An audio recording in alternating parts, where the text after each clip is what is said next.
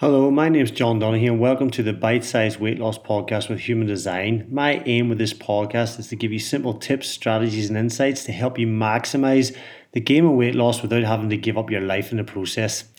Today's podcast diet versus exercise what's better for fat loss? Cardio or diet? And before I go into it, I want to thank you for listening so far. We've hit 500 downloads. I know that's not it's pretty pathetic for a podcast, but I'm only starting and I really, really appreciate anyone who actually takes the time out of their day to listen. So thank you very much if you're listening right now, and I hope you're getting some from the podcast. So yes, ask any fitness professional on the planet what's best for fat loss, dieting or cardio, and you will get a universal answer of dieting. And I've said it many, many times in the past. I've said to clients, look, use exercise for strength, fitness, and performance and use diet for weight loss. But I've said it for one really, really important reason. Whenever someone starts an exercise program and they create a calorie deficit to lose weight, they always eat their calories back. And most of the time, people will eat their calories back. And they do it for three main reasons. They subconsciously do it without knowing. Uh, they have an increased drive to eat because the body suddenly, you've gone from sitting down to exercising. It's like taking the car out of the garage and suddenly driving it 100 kilometers a day and you're just using fuel. So you have to replace that fuel. And then, thirdly, most people want a reward for punishing themselves at the gym. You know, they'll say, I just trained, I deserve a treat, or I deserve this, or I deserve that because they exercise. So the only reason I think exercise is not very good for fat loss is because people eat back the calories. But I've always said if you were able to create a calorie deficit from exercise alone, you should be able to lose weight. But you know, in the fitness world, on Instagram and social media, a lot of people say, nah, cardio is useless for fat loss. And as usual, there's no context. So today I'm going to uh, talk about a study that compared cardio and diet and what the result was. And then I'll give you a few considerations to take away. And as usual, you should always apply everything to your own life, okay? Just because a study said something doesn't mean you should just follow that blindly. So, you know, when when like I said earlier, when fitness professionals are asked what's best, cardio or diet, they always say diet, and they always state that scientific evidence supports. Uh, dieting as a superior strategy than performing cardio for fat loss. And most of the time they're right because most of the published studies that have compared dieting versus cardio for fat loss have reported that dieting is actually superior for fat loss. But, and this is really cool, according to Professor Bill Campbell, now, Bill Campbell is a professor of exercise science and the director of the Performance and Physique Enhancement Laboratory at the University of South Florida. He is very prominent on Instagram. He's a great guy. He responds to all questions, and and he said that most of the research in this area is actually flawed. He said both cardio and food restriction are really, really effective for, for creating a negative energy balance and therefore inducing fat loss. But unfortunately, there's a lot of problems that emerge from the scientific literature when, when you make this comparison because the main problem that surfaces in this area is the fact that when cardio and diets are compared for their effects on decreasing body fat, the negative energy balance or the cardio, the calorie deficit induced by the diets and the exercise programs are not equated.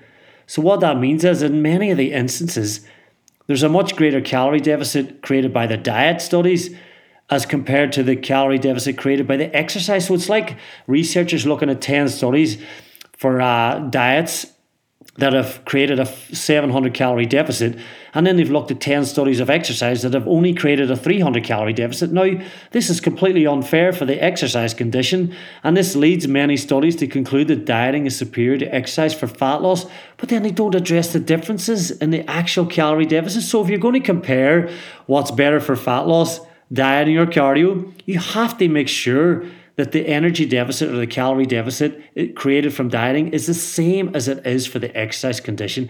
And Dr. Bill Campbell says this is research methodology 101. So you can't compare apples with oranges. You have to compare apples with apples. So this study today we're going to look at, and regardless of what this study reports, right? Um, it doesn't mean that the winning strategy is the one that's going to work for you. Okay, like I always say, use take what I say, apply it to your own life, or don't apply it, use other methods and see what works good for you. So this study wanted to compare, it was, I guess, from 22 years ago, this study, but it's a really, really high quality study. And first of all, who was in the study? Well, it was overweight men. They were classified as being obese. So that's one limitation. It wasn't women, so it was only men, but still, we have to take something from this. And they were randomized into two groups for 12 weeks. There was a cardio only group and they were told they burned 700 calories by exercising every day. So they created a calorie deficit by exercising, uh, by burning 700 calories a day through exercise.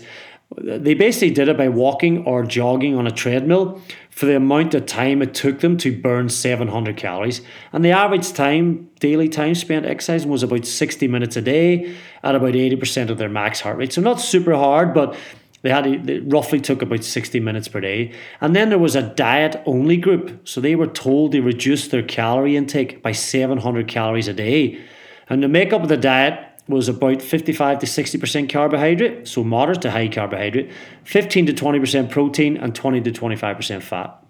So the subjects in the diet only group did not do any exercise. So the, the researchers wanted to know that their weight loss was 100% attributed to the calorie deficit created from uh, reducing calories. So they didn't do any exercise, and the cardio only group they reduced their calories by exercising every day. But the important thing to remember about the two groups in this study is that they both created a calorie deficit of 700 calories per day. One group did it with diet alone, and the other group did it with cardio exercise alone. So this was a good study design. There was a high level of attention to detail, and the researchers were pretty pretty um detailed when it uh, when com- like compared to other studies, because other studies compared the wrong deficits. They these researchers wanted to see if I create a calorie deficit of 700 calories with exercise and 700 calories with eh, uh, eating food alone, which one would be better? So it's a good study. So, what were the results? Well, at the end of the 12 week study, the authors reported that body fat was reduced significantly more in the cardio only group as compared to the diet only group. And further, the cardio only group lost less muscle mass compared to the diet only group. So in 12 weeks, the cardio only group lost about a kilo of muscle mass, but the diet only group lost 2.2 kilos, so double the amount of muscle mass.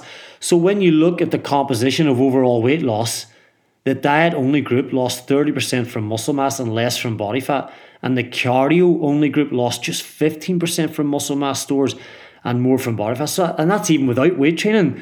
So this is why I say when you weigh yourself, you're not just weighing uh, fat, you're weighing muscle, bone, hair, fluid, nails, skin, teeth. There's a lot of things in your body that you weigh, but the important thing to remember here is the exercise group actually lost less muscle and more body fat. And another cool feature of this study was the assessment of something called your resting metabolic rate. You might have heard it like basic metabolic rate. So this is basically the amount of calories that you burn if you were just lying around or at rest. And it's roughly, you know, your resting energy expenditure probably accounts for about 60 to 75% of the total calories you burn every day. You know, so but during the weight loss intervention, the cardio only group was able to maintain their resting energy expenditure resting energy expenditure much better than the diet only group. So the, the people who in the diet only group uh, reduced their resting energy expenditure by about 200 calories a day. But the cardio group only dropped about 126 calories a day. And now, this isn't surprising because muscle mass retention um, is actually the best predictor of resting metabolic rate. And that's why we say with weight loss, we don't want to lose too much muscle. Uh, not just uh, uh obviously for health reasons, but also because we don't want to reduce our metabolic resting metabolic rate too much because then it becomes harder and harder to lose more weight if you want to lose more weight. So um, this outcome also makes it more likely that they won't gain additional body fat in the weeks following their weight loss phase. So this is really cool. So when you compare cardio uh, and uh, diet, the cardio group was actually better for weight loss. They lost slightly more weight they lost similar weight, about seven kilos each, but there was slightly more weight loss in the cardio group. But they lost less muscle mass and they lost more body fat percentage when they got down to the details of the actual weight loss.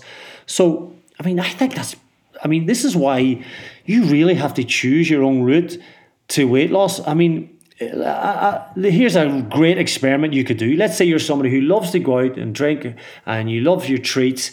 You could weigh yourself every day for two weeks. Just go about your normal life uh, track your calories, so whatever amount of alcohol you're having, whatever, pizza, whatever it is you're having, and if your weight stays the same over two weeks, you could then add in 500 to 700 calories of exercise per day, and you will probably lose weight while actually enjoying your life. But here's some considerations to take, right? First of all, do you even like cardio exercise? Because a lot of people don't like cardio.